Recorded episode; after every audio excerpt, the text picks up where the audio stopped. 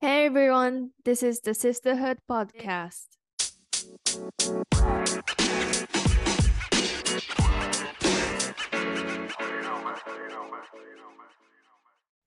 こんにちは、シスターフットポッドキャストへようこそ。このポッドキャストでは、ジェンダーや多様性を軸に、なんだか言語化が難しいけど、しないともやっとする話をピックアップしていきます。ホストを務めますナッツです。現在、インドに住んでいます。同じくホストを務めますヤスコです。今はスリランカに住んでいます。私たちはこのポッドキャストを通して、ジェンダーやフェミニズムに関心のある人たちのシスターフットの輪を広げていきたいと思っています。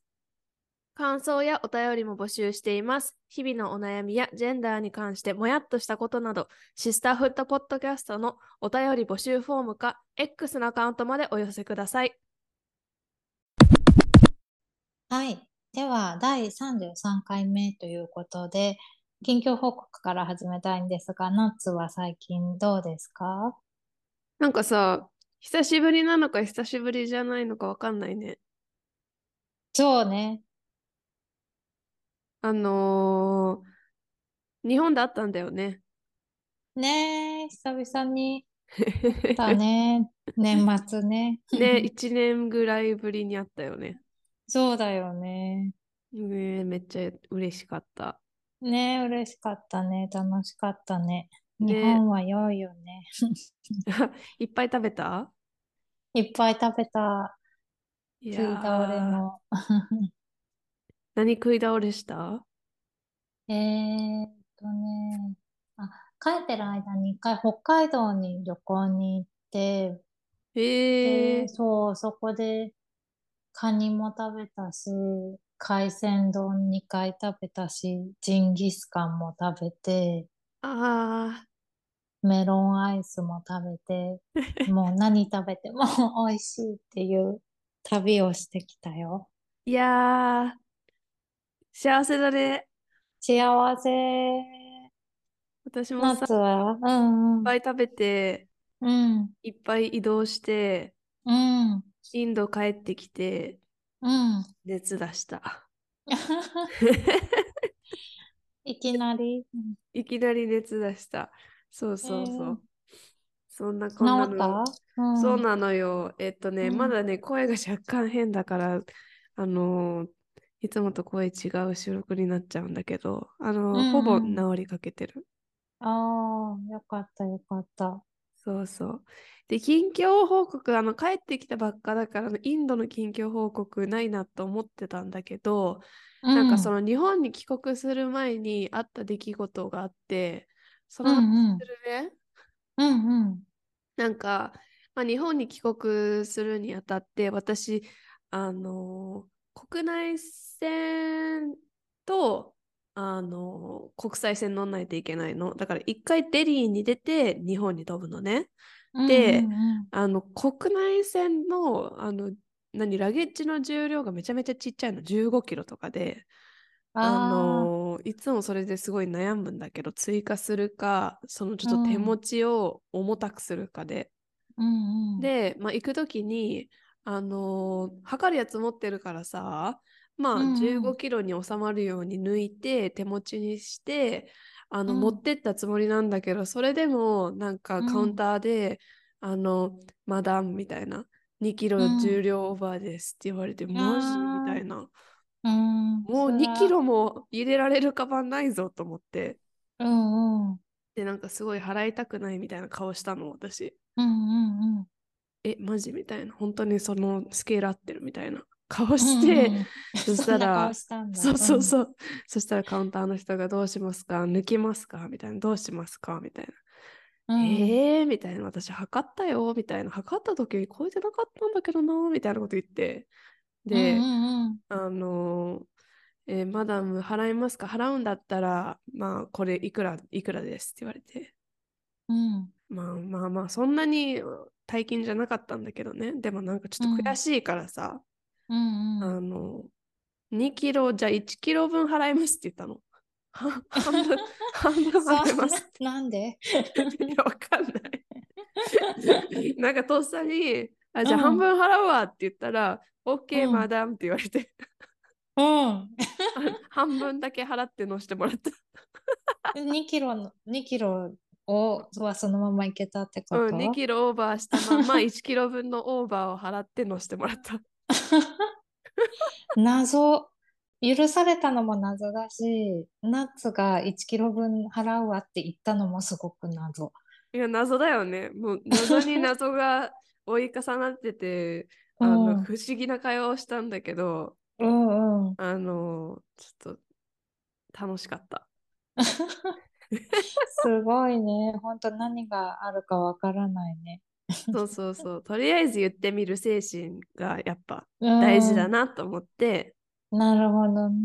とりあえず行ってみるね。とりあえず言ってみる。で、なんか、そうそう。で、うん帰国してから、なんかインド人の友達とあの喋ってて、うん、で、このエピソード話してを話してたわけじゃないけど、なんか似たようなエピソードの話をしてたら、なんか、ノーって言われるまではノーじゃないから、あの、うんプッシュするみたいなこと言ってて、彼が。うん、あ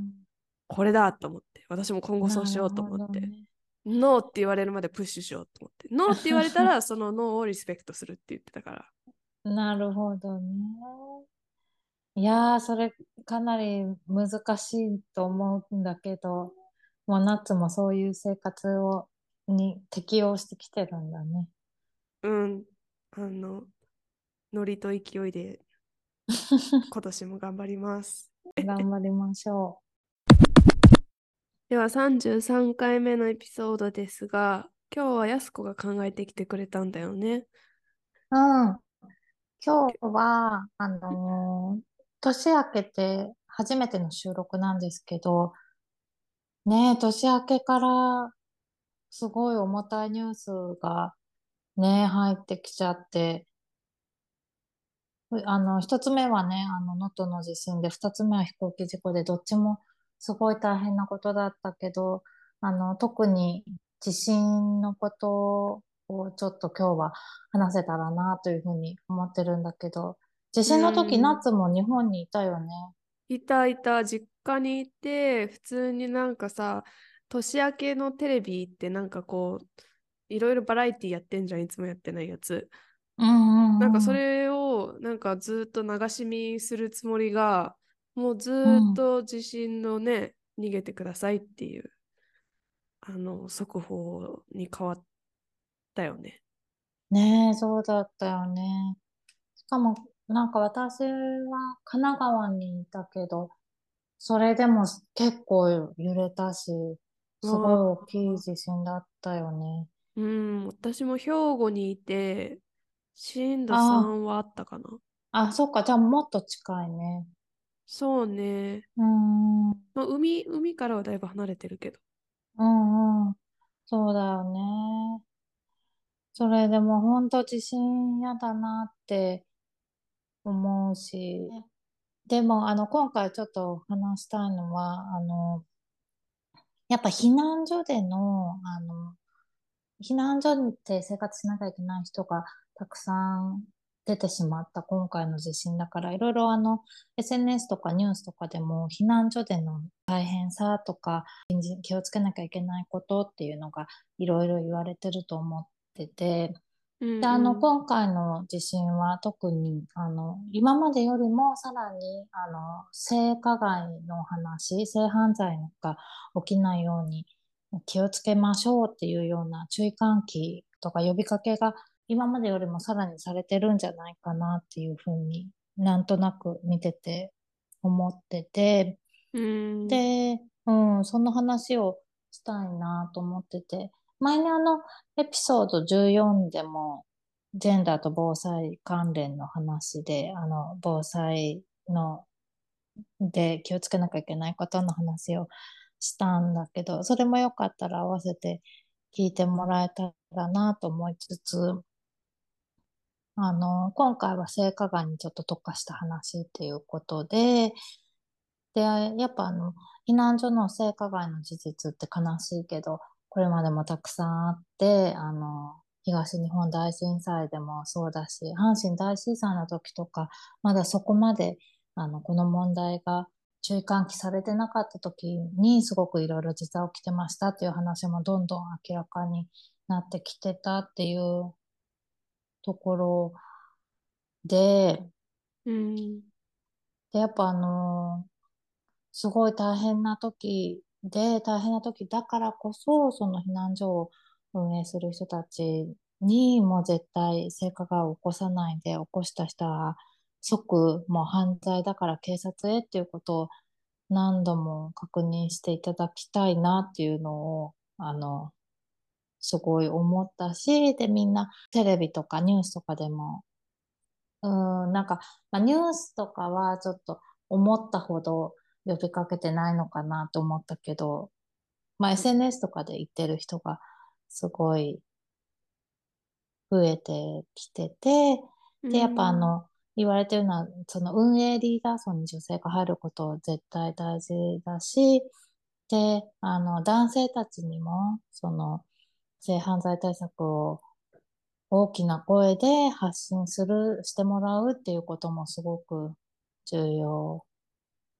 だなっていうふうに、あの、改めて思ったんですよね。うん、本当だね。で、なんか、あの、テレビとかでの呼びかけは確かになんか前回、これまでのこう大きな地震と比べると増えた気もしたんだけど、なんか結局さ、その一番被害に遭ってる地域って電気も通ってないわけで、テレビも見れないからさ、なんかその注意喚起って行き届かないと思うし、なんか結局その、どれだけさ、地震が起きる前にアドボカシーできてるかにかかってるなとも思ったかな。あ、それも本当そうだよね。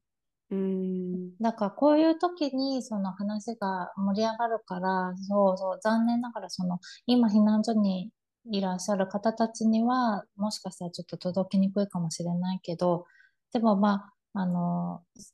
それ以外の人たちがアドボケイトされてるっていうようなことは、そういう風潮は強まってきてるよね。でも待ってると信じたいよね。うーん。うん。なんか本当前の、前の災害の時よりも、その前の災害の時よりも、やっぱそういうことを言ってる人が増えてきてるのは、まあ、あの、一つ時代が進歩してるってことなのかなとは思ったんだよね。うんうんうん。うん。あと、なんかその性犯罪ってさ、あの、なんだろう、レイプだけじゃないじゃん。うんうん。例えば、あの、布団に勝手に入ってきたとかさ、人が。うんうん。あの、まあ、着替えを覗かれることも性犯罪になると思うし、うんうん。なんか、その、何が性犯罪に当たるのかっていうところの理解も深まってきてるうんうん。ようには感じるかな。そうだよね。それあるよね。なんか特に結構その性加害とか性犯罪って結構、なんて言うんだろう。被害が賠償化して捉えられちゃうっていうか、あの、大したことないっていうか、あの、その他、その他の犯罪に比べて軽いことみたいに扱われがちだけど、普通に犯罪だし、あの、その中には本当にあらゆることが含まれますよっていうのは、ね、広まってきてる感じはするよね。うん。でもなんか、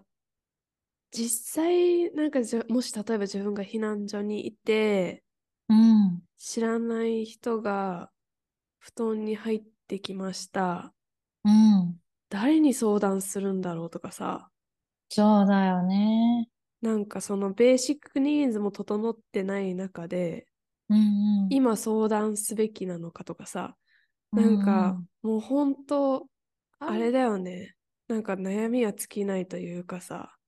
知識、知識自体は、その被害に遭った人たちも、こ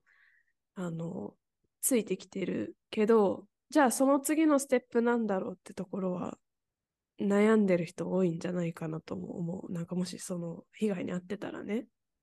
うん、すごいわかる。なんかその、ね、やっぱそう、性、性加害があります。性犯罪を起こさないようにしましょうっていうのは簡単なんだけど、で、しかも自分が避難所にいなくて安全な場所からそれを言うのってすごいいくらでもできるんだけど、実際もう一歩か、もう一歩、もう一歩踏み込んで考えて、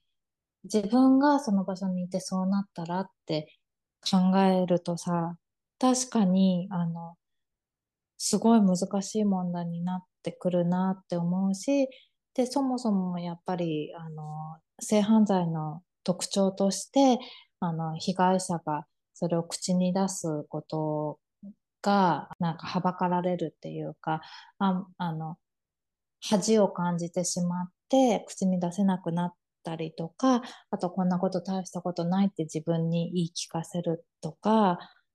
あとまあ被害者、被害を語ったことで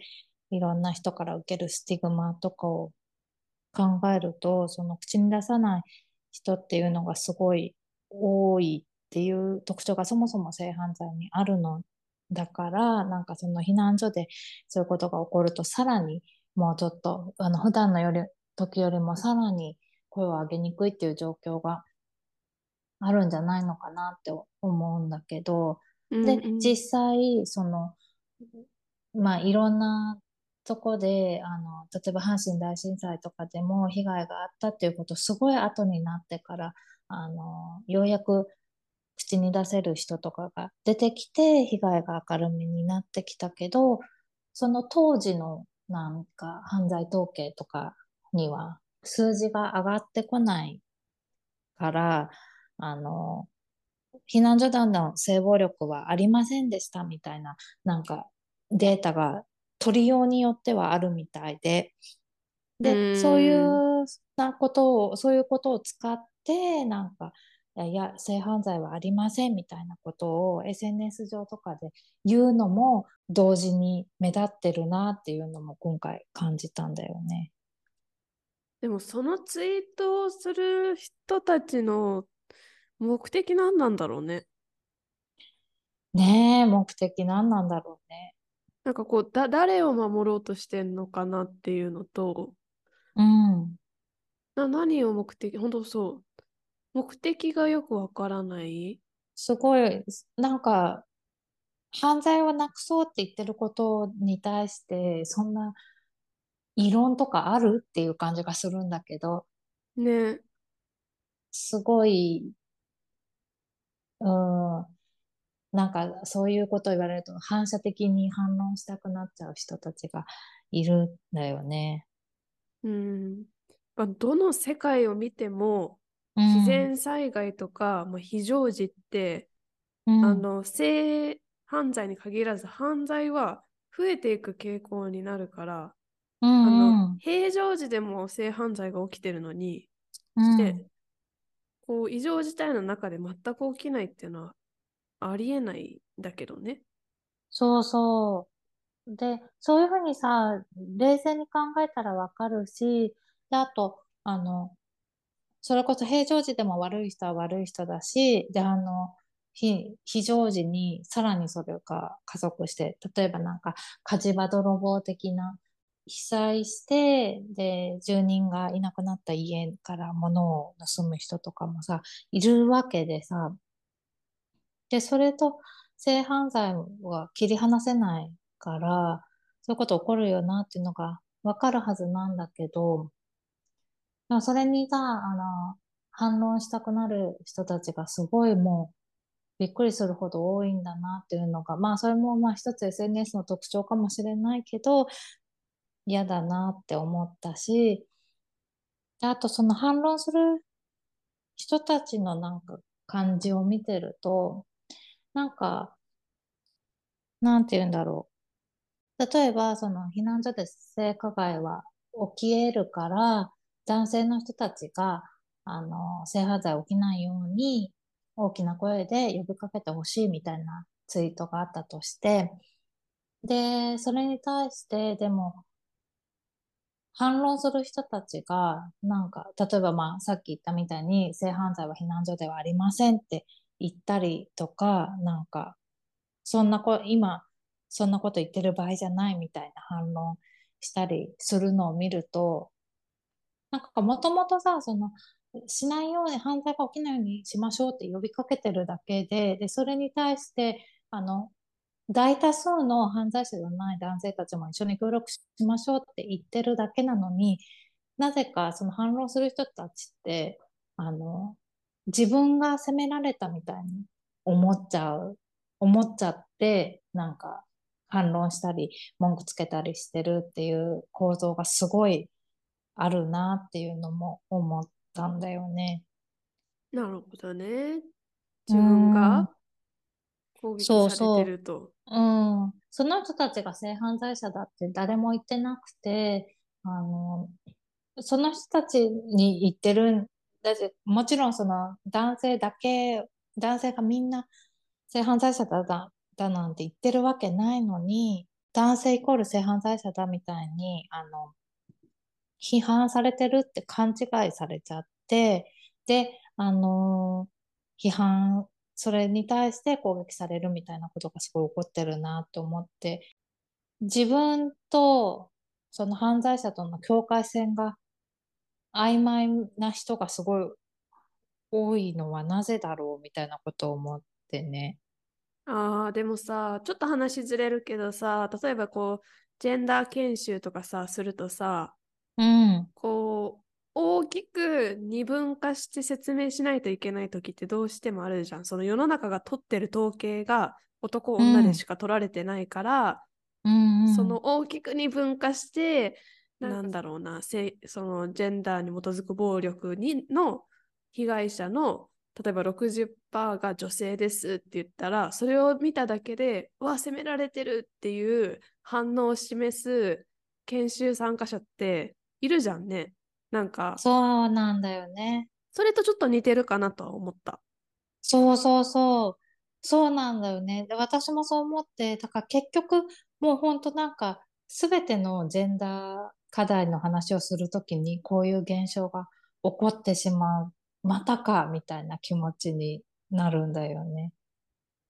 まあでもなんか、自分が男性としてアイデンティファイしてる中で、男性って言われて、ワンクッション置かず反応したくなっちゃうのもまあまあまあなんかこう想像つかないこともないなとは思う。とはいえ犯罪をみんなでなくしていきましょうっていうツイートに対して、その反論はちょっと誰得でもない あのね。誰得でもないなと私は個人的に思うけどね。なんか例えばさ、うんうん、こういう非常時に例えばその空き巣泥棒が増えるので皆さんで見張っていきましょうって言ってたら何らおかしくないことなのにさ。うんうんうん。それに反論する人はいないのにそのジェンダーに基づく暴力の話になると反論する人がいるっていうのがね、うん、もう本当にジェンダージェンダーの課題って感じがする。うんでもなんかさそのいやでもまた2つパターンあるなと思ってその反論がさ、うん、いや男性全員が犯罪者みたいに言わないでくださいっていう反論だったらまだ一歩理解できるんだけど、うん、あのその性犯罪は起きてませんって言い切っちゃうのはちょっとなんか、うん、頑張って寄り添ってもなんでかなんでそういう発言が出てきちゃうのか想像あんまできないかも。いや本当にそうなんだよね。だか、その性犯罪はありませんって言っちゃう人はさ、まあ、あの、多分、その、まあ、何、らかのニュースとか、あの、統計とかで、なんかその、被災地での犯罪の数みたいなのを見たときに、その時たまたま性犯罪っていうのが、そういう形では上がってこなかったのを見たから、そう言ってる人も多分いると思うんだけど、でも、それがさっき言ったみたいに、その、性犯罪は口に出しにくいみたいなこともあるし、なんか、でもそれってさ、なんか私たちからするとさ、すごい、ものすごい常識なことなんだけど、そういうことが知られてないのかな、あ、知られてないんだな、みたいな気持ちもあるんだよね。うん。まあ、あと、美化、美化したいのかな。うんあ、そうそうそう、それもあると思う。そんなことはないと信じたいみたいなさ。うんうん気持ちもあるのかもしれないし。でこれでさ、ちょっとなんか話がずれるんだ、似てるなと思ったのが、なんか今ちょっとすごい話題になってるあの、ダウンタウンの松本人志の話があるじゃん。んなんか、あの、ニュース見たりした？あの、深くは見てないんだけど、あの、うんなんとなくフォローしてる。あ、そうそうそう。なんかあの、あ、その、後輩芸人の人が、なんか、女性を松本人志にあてがうみたいな、なんか、うんうんあの、女性を集めて、で、結局、その結果、あの、松本人志はなんか合意のない性行為をしたみたいな話だと思うんだけど、で、その後に、で、なんか、いろいろなんか週刊誌がいろいろ出してたりして、で、なんかあの、どこかの週刊誌が、その、後輩芸人が、と、その、呼び寄せられた女性の LINE を公開してて、で、その LINE が、なんかあの、すごい貴重な時間をありがとうございました、みたいな、なんか呼んでくれてありがとうございました、みたいな、あのことを事後にお礼してるみたいな LINE だったんだけど、うん。で、それを、あの、それが週刊誌から出てきたときに、なんか、その松本人志が自分のツイートで、なんか、あとうとう出たね、みたいな風につぶやいてて、で、それが今すごい話題になってると思うんだけど、それ最初見たとき私すごい、なんで、なんで自分がそんな、あの、性加害しましたみたいな、証拠にもなっちゃうような LINE を、なんか、自ら、すごいドヤ顔っぽくツイートしてるんだろうみたいに、すごい不思議に思って、うん。でもまあよくよくあの他のツイートとかを見ていくと、まあそういうふうにさ、その相手の女性側がなんかお礼してるってことは、あの別に合意の上だったんでしょみたいなことをあの示す証拠なんだみたいな取り方として、それを、それはいいことみたいな感じに提あの提示してるっていうふうなことが分かったんだけど、でも普通にさ、なんか私たちみたいなさ、なんかジェンダーの話とかしてる人とか見るとさ、別になんか性加害された後にその被害者の人たちがそういうなんかお礼のメールすることとかさ、全然あってさ、むしろ何事もなかったように過ごそうとするのが結構普通な態度だから、全然なんかそれイコール別に同意の上の性行為だったみたいなことにはならないし、逆にむしろあの LINE からは、なんかその後輩芸人がその女性に大丈夫だったみたい、あ、大丈夫みたいな、無理すんなよみたいなことを書いてるから、そこのが見える方が、すごい、あの、松本人志にとっては問題なんじゃないかなっていうのをすごい思ったっていう、すごいなんかちょっと説明が長くなったんだけど。うんうんうん。いや、間違いなく、ジェンダー学やってなかったら、その、うんある種一般的な会見だと思う、私も。なんかその、うんうんうん。え、なんか、お礼してて普通じゃんみたいな。その、うんうん。なんだろう、たくさんの研究がそういうふうに自己防衛するっていうのを証明してきてるけど、それをさ、知ってる人ってやっぱもう限られてんじゃんね。そう、そうなんだよねっていうことに改めて気づかされたって感じで、うーん。そうそう。だからそれがすごい似てるなと思ったの。その、性被害に遭った人がそれを口に出せないのは当たり前って私たちが当たり前に思っていることも結構全く気づいてない人たちはいるし、で、松本人志の例もそう、そうだったし、うんなんかすごい似てるなって思ったんだよね。うん。うん。そうだね。で、やっぱなんかその避難所みたいな限定された空間で言ったところでっていう、うーん、どこに行くん、言って自分が追い出されたらどうしようとかさ、そうだね、そうそ証拠もね、そんな取れるような状態じゃないだろうし、う。ん、うん、ねえ、すごい警察とかもすごい医療関係者もものすごい少ない人員でギリギリな状況でやってる時にもしかしたら自分一人我慢すれば誰にも迷惑かけないみたいな気持ちにもなるだろうしね。うん。うん。なるだろうね。ねで、やっぱその性被害に遭うのってさ、やっぱこう女性のイメージが強いけど、女性だけとは限らないしね。え。うんうん、そうだね。ねえ、あのもちろんその男性が被害に遭うこともあるし、であとや、やっぱ最近ようやくよく言われてるのは、トランスの当事者の人たちとかも、すごい避難所とか特に男女でなんか物事が分けられたりして、でもトランスの人たちの特別なニーズもあるのに、そういうのが全く考えてもらえないっていう中でみんなと一緒に暮らさなきゃいけないっていうのは本当に大変なことだよね。ね。あうと、ん、なんか外国人の方が入れてもらえなかったみたいなニュースも出てたよね。うん、出てたよね。それ何なのかなって結局なんか、ん本当の実態が何だったのかあんまりよく分かんなかったんだけど、でもそういうことが本当にあるとしたらすごい辛いよね。うん。ね。なんかそのホームレスの人が入れてもらえなかったとかさ、今回、今回のうん、ニュースではちょっと見てないけど、うまあ、過去のね、災害ね。時うんうん。に、まあ、なんかやっぱこう災害が起きると、マジョリティに目がいってしまう。まあ、なんかそのマジョリティをすす救いたくなっちゃうのか、マジョリティにしか視野がいかなくなっちゃうの、両方あると思うんだけど。ねえ。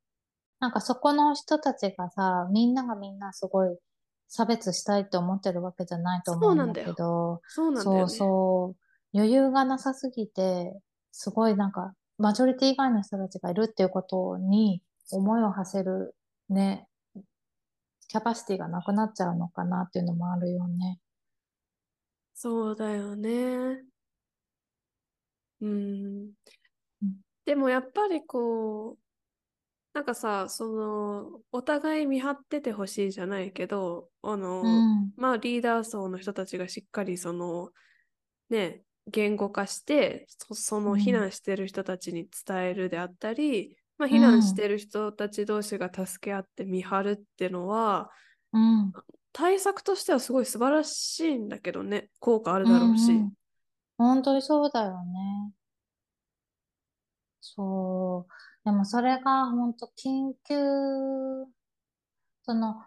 まあ、いろんな人がいるのを包摂しなきゃいけないっていう点については、やっぱ突然その時、避難所で突然やるっていうのは無理だから、やっぱ普段からいかにその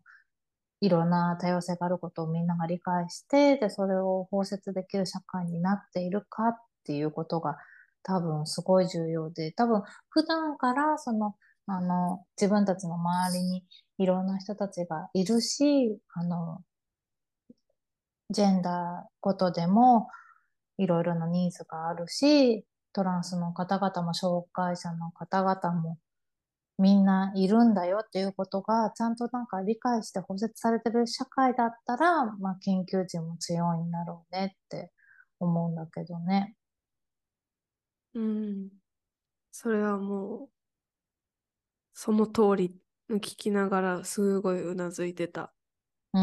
急にん、やれって言われても無理なんだよね、やっぱり。本当にそう。特に余裕ない時に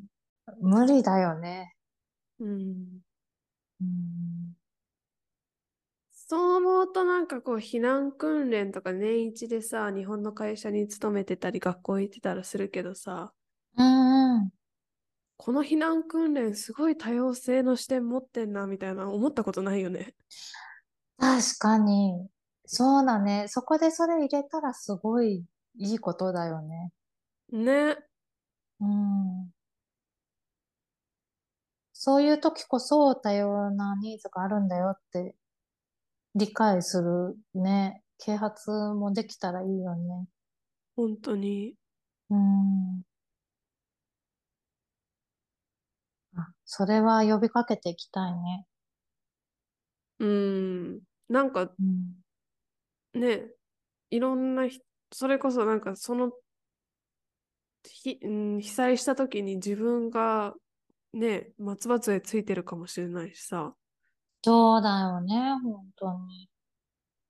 もともとその障害があるとかじゃなくても、それこそ本当に松葉杖かもしれないし、すごい具合が悪い時かもしれないし、何があるかわかんないよね。うんうんうん。うん。確かに、それをちゃんとね、意識できるような啓発が必要だね。うん、本当に。うん。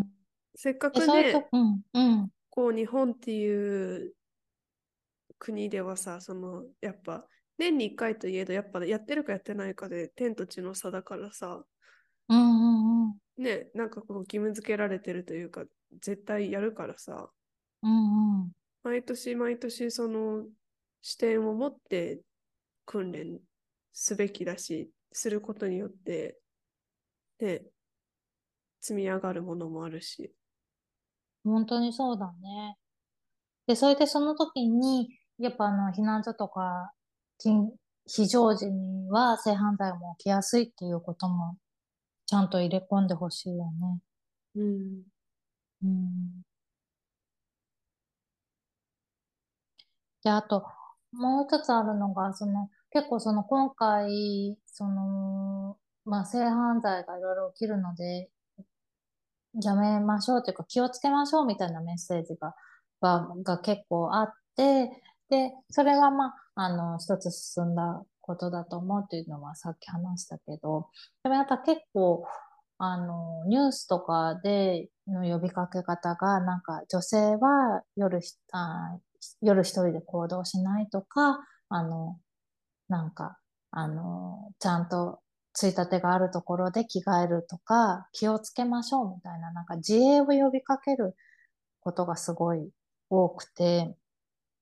でも自衛を呼びかけるだけってすごい限界があるっていうか、被害者側にばっかり気をつけましょうって言われても、やっぱり防ぎようがなくて、その、か、避難所全体でそういうことが起きないようにしましょうって男性含めてすごいちゃんとリーダー層が言うことがすごい重要で、で、そういうことを、あの、なんだろう。そういうことを呼びかけていかなきゃいけないよねっていう話もあって、それは確かに本当にそうだなって思って。やっぱあの、自衛しなさいってすごい何度も言われちゃうとさ、万が一自分が何か、あの、例えば、あの、複数で行動しましょうって言われても、いつでも複数人で行動できるわけじゃないし、その常になんかトイレに行きたい、夜トイレに行きたいと思っても、その一人で目が覚めて、あの、一人で行くのは危険だから誰か起こそうって思ったとしても、もしかしたら避難所にた単身で来てる可能性だってあるし、で、家族がいたとしたって、もし家族が隣でよく眠れてたとしたら、すごい大変な避難所生活で、せっかくよく眠れてる今は起こさないようにしようみたいな気持ちにもなるだろうし、で、それで、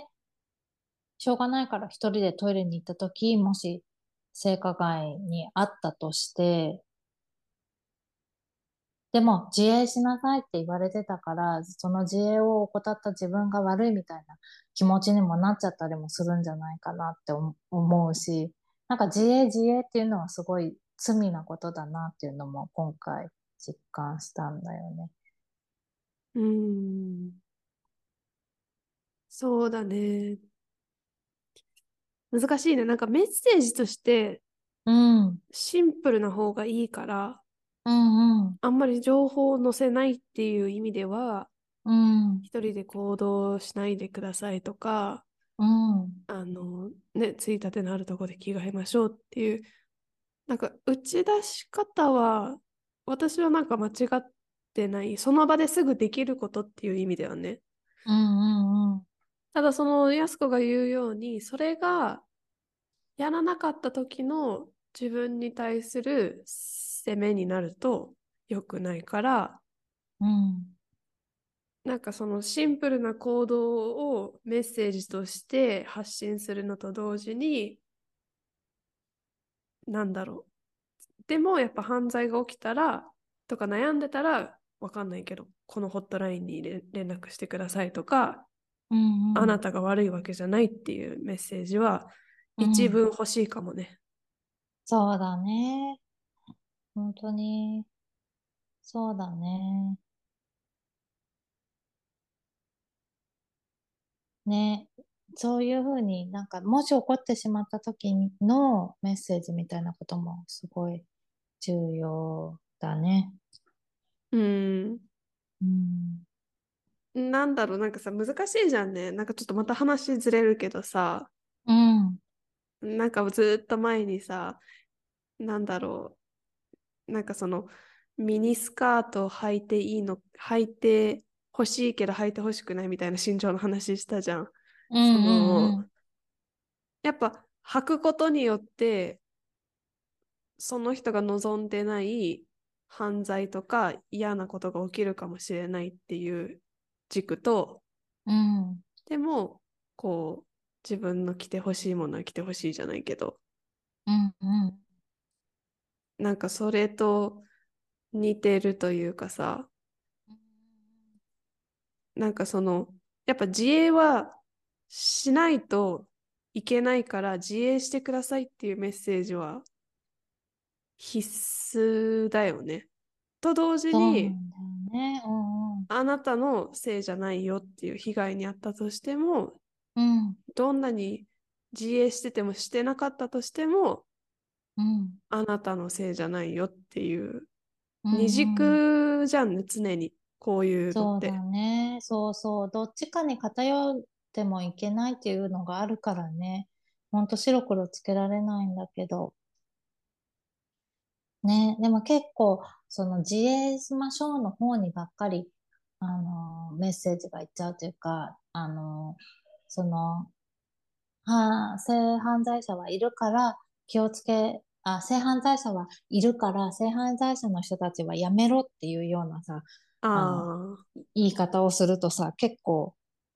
角が立っちゃうから、多分自衛しましょうの方がみんな言いやすいんだよね。なるほどね。うん。でも自衛、自衛だけで一方方向に言われるのはすごい不公平だから、やめろっていうようなメッセージも絶対出さなきゃいけなくて、で、それが、その、いきなり被災した避難所の住民の人たちの中からいきなり性犯罪やめろっていうメッセージが出てくるっていうのはかなり難しいと思うから、多分、行政とか警察とかがそういう避難所が設営されましたってなったら、性犯罪は、あ性加害は犯罪です。絶対にダメ。即警察っていうようなメッセージをちゃんと出すっていうことがまた一つ重要になってくるのかなと思うよね。あの、電車の痴漢と一緒だね。あ、そうだね。一昔前のうんポスターはさ、うんうん。なんかこう、被害に遭ってる人向けのメッセージというかさ、それこそ自衛しましょうじゃないけど、気をつけましょうみたいな。うんうん最近はその痴漢は犯罪ですっていうのが増えてきたけど。うん。本当そうだね。痴漢のことは変わってきてるから、だから防災についてもその、どの自治体もガイドライン上に、こういうことがあったら、あの、行政からの、そういうメッセージも発しましょうみたいなことを入れておけるといいよね。そうだね。うん。うん、でも、本当ね、まだまだ辛い思いしながら避難所生活されてる人いっぱいいると思うから、うん。早く、一日でも早く日常がね、近づくうといいなって本当毎日思うよね。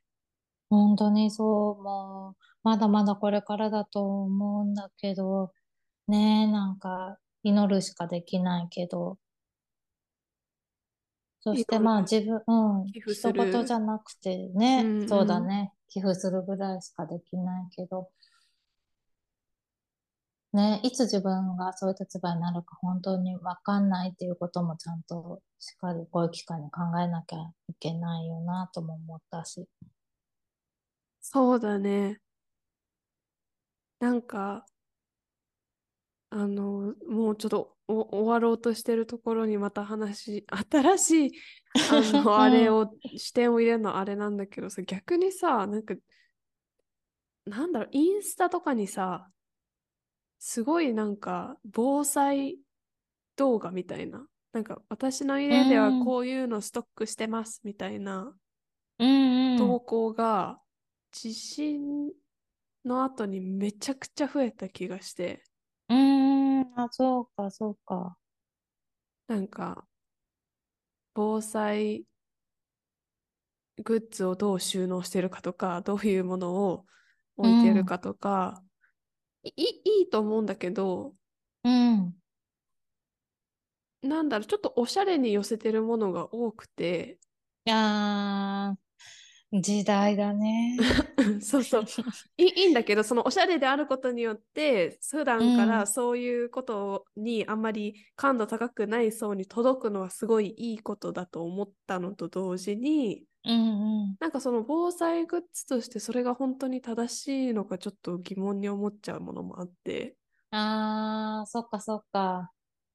もう映えの方ばっかり意識しちゃってるみたいな。そうう、なんかん、その何のガイドラインとかうん、うん、を見てそのアイテム選んだのかなとか、うん、うん。なんかいっぱいこう貯蓄してるのはいいんだけど、うん、防災バッグが重要じゃん。なんか一番最初に持って逃うげれるん、バッグうん、のことが抜けてるなとかさ、うん、うん。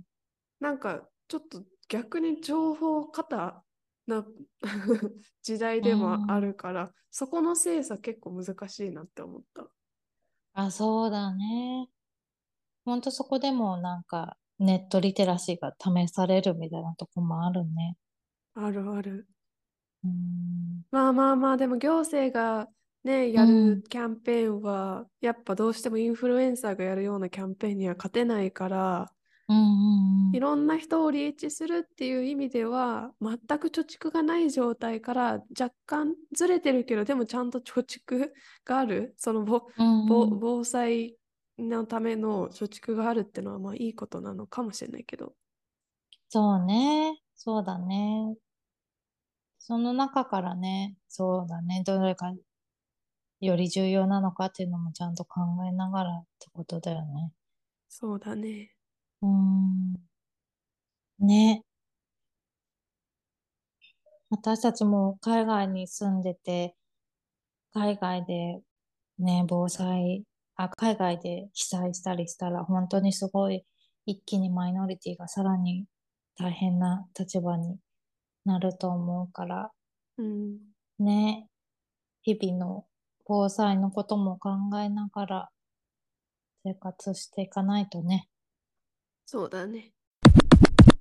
シスターフードポッドキャストではお便りを絶賛募集中です。感想やご意見、話してほしいトピック、あるいは日々のお悩み事など、何でもご相談してください。相談する際にはお便りフォームを使っていただけると嬉しいです。お便りフォームはエピソードの説明文か、シスターフードポッドキャストのツイッター改め X にリンクを載せています。